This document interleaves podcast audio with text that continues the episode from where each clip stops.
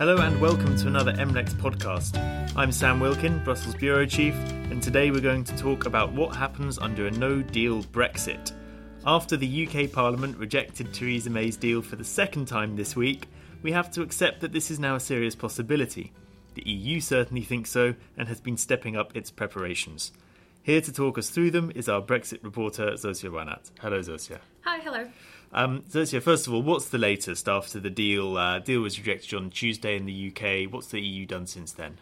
Uh, so obviously, the European Union leaders seem to be very disappointed uh, with the result of the vote uh, on Tuesday. Uh, but at the same time, they know that the possibility of a no-deal Brexit is even more real now. They are all very confident that all the, the, the EU has to do right now uh, is to step up no deal planning, no deal preparations, and basically prepare for the worst. Uh, on, on Wednesday, during the plenary session at the European Parliament, Michel Barnier, uh, EU chief negotiator, uh, said that the talks, the Brexit talks, are now at the critical point, and the risk of a no deal is higher than ever. But the EU is ready to face this situation, even if it doesn't really want to do that. Is that a realistic assessment, though? Because under this worst case scenario, that means Britain leaves the EU on the 29th of March. That's in about two weeks' time. And, and will have no relationship at all um, with it, unraveling sort of decades of integration. How ready can the EU really be? There's, there must be a huge amount of disruption still is going to happen.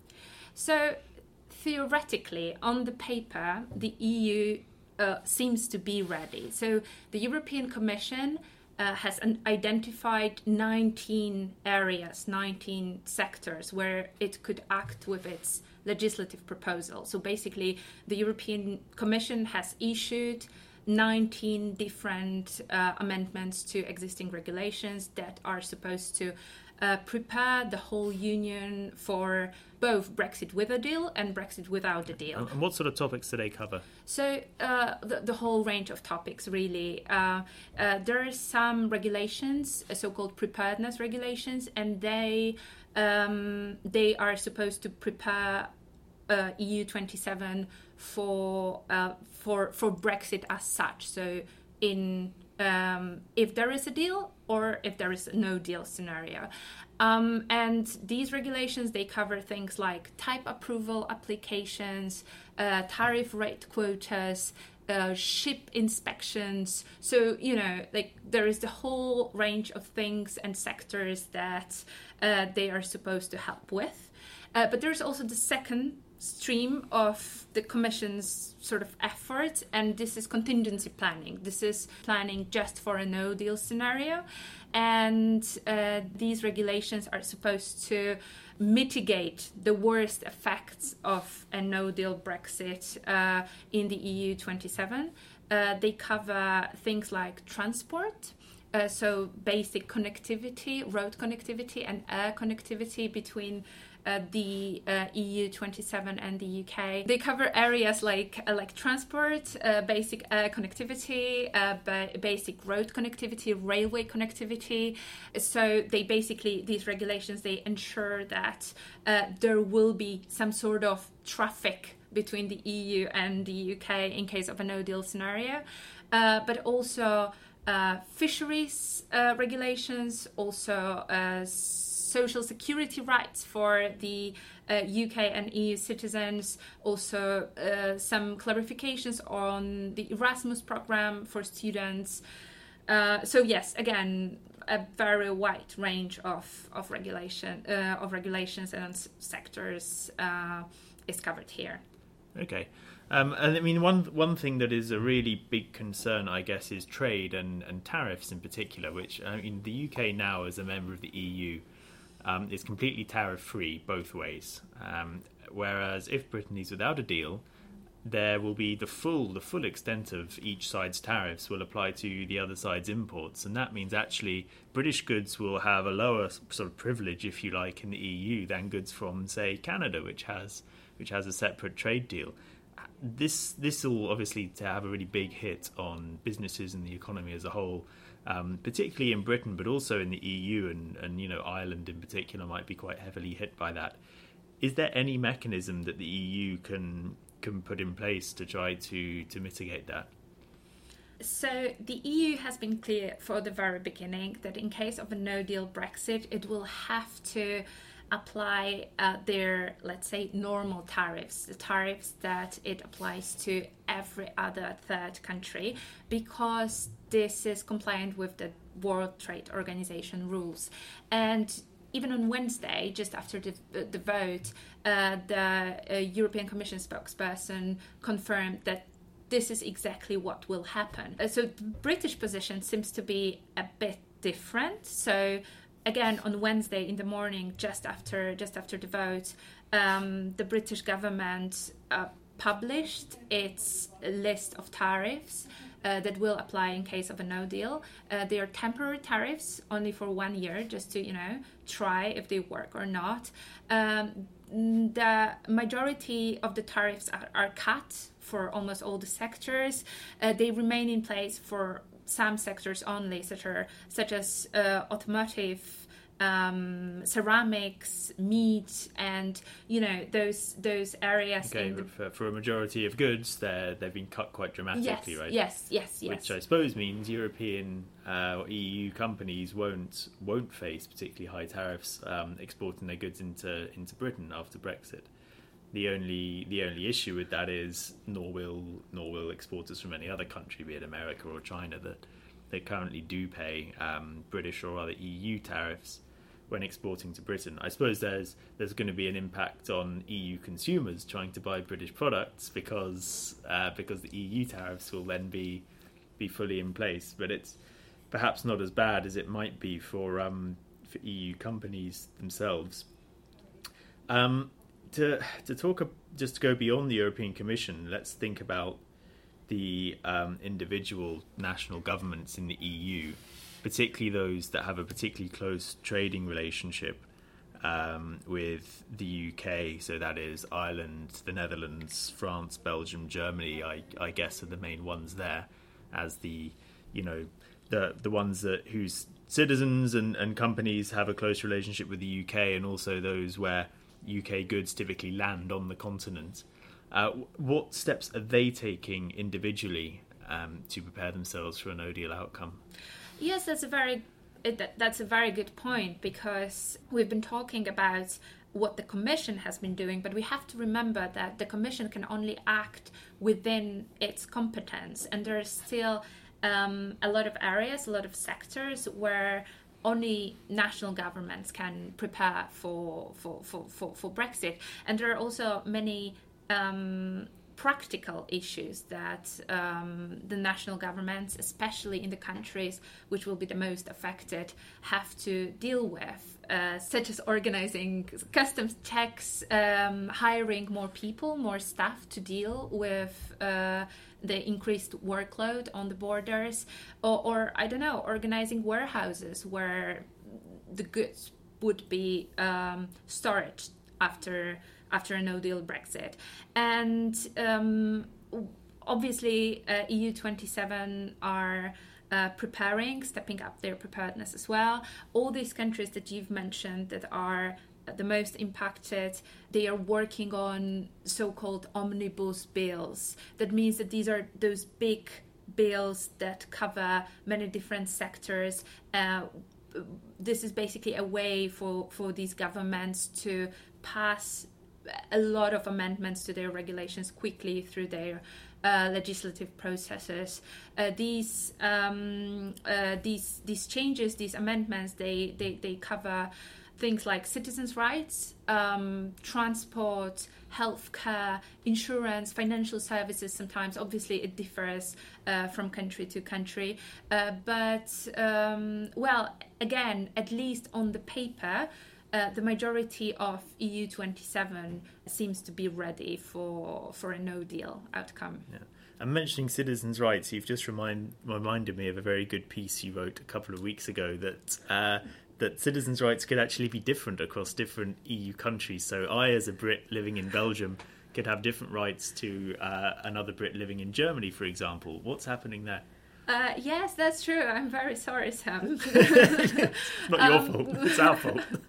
Uh, that's true. It's because um, the citizens' rights, uh, so the, the migration regulations, if you want, uh, these are uh, competences that lie within uh, the national competence. So the national national govern uh, governments deal with migration in general. And after a No Deal Brexit the UK will become a third country. So all the people who live in the EU 27 or who will want to come to the EU 27, they will be treated as normal migrants from you know every other third country like i think it's high time people realize that and um, yes so that means that every government uh, has to has to come up with their own uh, migration strategy, let's say.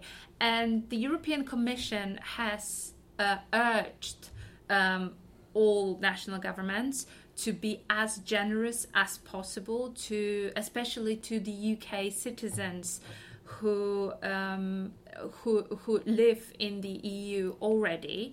Um, but obviously obviously it differs you know like it hasn't been coordinated. Um, there were no guidelines really. Uh, so um, the conditions of registration the length of the registration period the rights that uk citizens get in different countries they differ among member states. And actually in some of them uh, they are quite strict and i would even say stricter than EU citizens' rights in the UK will be after a no deal Brexit. So, again, this is something that the European Commission, I think, is looking into, and uh, we will see in the upcoming weeks, weeks uh, how this will play out.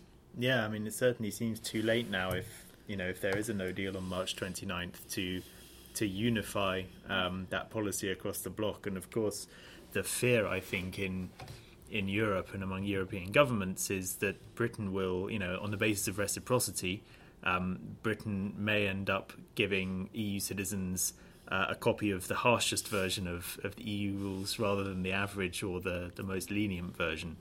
Um, so that sword certainly cuts both ways. Finally, um, let's get back to everyone's favourite favourite topic, the Irish border. Now, this is uh, as, a, as as everyone knows, this is the the topic that has derailed um, the Brexit deal, Theresa May's Brexit deal, that's been rejected twice by Parliament. Um, the problem with it was the Irish border backstop, the insurance policy that will uh, govern how the Irish border is managed if there's no better um, deal in place or deal found during a transition. Now, uh, this may have derailed the the withdrawal agreement and set us on a path, perhaps, to a No Deal Brexit. But of course, that won't solve the issue. In fact, it'll it'll make it worse. We still have the issue that there is a land border then between the UK uh, in Northern Ireland and um, and the Irish Republic, which is part of the EU. And as trading partners without a trade deal, there will have to be a uh, you know customs and and tariffs across that border, and it's very hard to see how to do that without a hard border in place. So how is the EU uh, and how indeed is the UK uh, preparing to deal with that in two weeks' time if there's no deal? You've just summarised all Brexit problems. in, in Been doing this for a couple of years now. uh, yeah, but I mean, you're absolutely right. Like the Irish border has been the biggest, the biggest issue in these negotiations, and uh, again, I think it's high time that we all realize that if, if we have a no deal Brexit, this problem is not disappearing because we still have to deal with trade between Northern Ireland and the Republic of Ireland, and we have to deal with it in a way there is no hard border and no hard infrastructure. It seems like there is no idea on how to do it, you know, starting in, in April this year if there is a no deal. So on Wednesday in the morning, um, the UK government uh, published its strategy. Uh, it's very interesting because this is the first time uh, the UK government or the EU or the Irish government actually mentions any sort of a plan. They've been they, they, they were quiet about it for the last uh, during the last month. So this is the first plan that we get, uh, and this plan says that there will be no customs checks and there will be no regulatory checks on the border between Ireland and Northern Ireland in case of a no deal, which obviously is a um, it, which obviously is good news for Irish businesses and Irish citizens, right? Not, not to mention the Irish peace process as yeah, well, the yeah, Northern Irish peace process. Absolutely, but at the same time, it seems to be. Uh, it seems not to be compliant with the WTO rules because if the, we have two different countries and Ireland and Northern Ireland will be two different countries after a no deal Brexit, there have to be customs customs checks and regulatory checks between them and you have to organize it somehow. And the UK basically swept it under the carpet and said, okay, we're not going to do anything with this. Uh, but I don't think the EU is never uh, going to be uh, happy with this sort of solution. Uh, and even on Wednesday, they already said that this this plan that the UK had proposed, it raises concerns of European uh, institutions, of European leaders, um, because, uh, well, if if that if that possibly could be a good solution, then why did they spend so much time talking about backstop and any, you know, alternative solution to to manage trade uh, between Ireland and Northern Ireland if it was just so easy. If it was if, if the solution was so simple just to avoid all, all the customs checks then why did the eu and the uk had spent so much time uh, during the last year trying to find another solution another alternative arrangement uh, I don't think this plan is going to fly. Right, yeah, there's a sort of logical conundrum there. And uh, I mean, that could mean, couldn't it, that we do end up with some kind of hard border or some kind of customs checks, at least temporarily, um, after no deal Brexit, or we risk being in breach of global global trade rules. Yes, exactly. And uh, when I talk, uh, when I've talked with some EU officials, they all said that they just uh, can't see the, the situation when there is no border at all between Ireland and Northern Ireland, and the UK is not part of the bloc anymore. I mean, this is this would violate basic WTO rules. This would violate the basic rules of the European single market, and this would be just be wrong for the European project. So I don't see why the EU would ever agree to do that. Yeah, and I remember when we were still talking about the deal, um, they were saying it would be very hard to put this sort of thing together in the next two years of transition period. And so, how can they do it in in the next two weeks? Exactly. Well, we'll keep our eye on it anyway until uh, 29th of March and beyond. It's now time to say goodbye and thank you to Zosia. Uh, thank you. And before I sign off, I'll remind you to please subscribe to our podcasts on your preferred platform if you want to hear more from our reporters around the world. I'm Sam Wilkin, MLEX's Brussels Bureau Chief. Bye for now.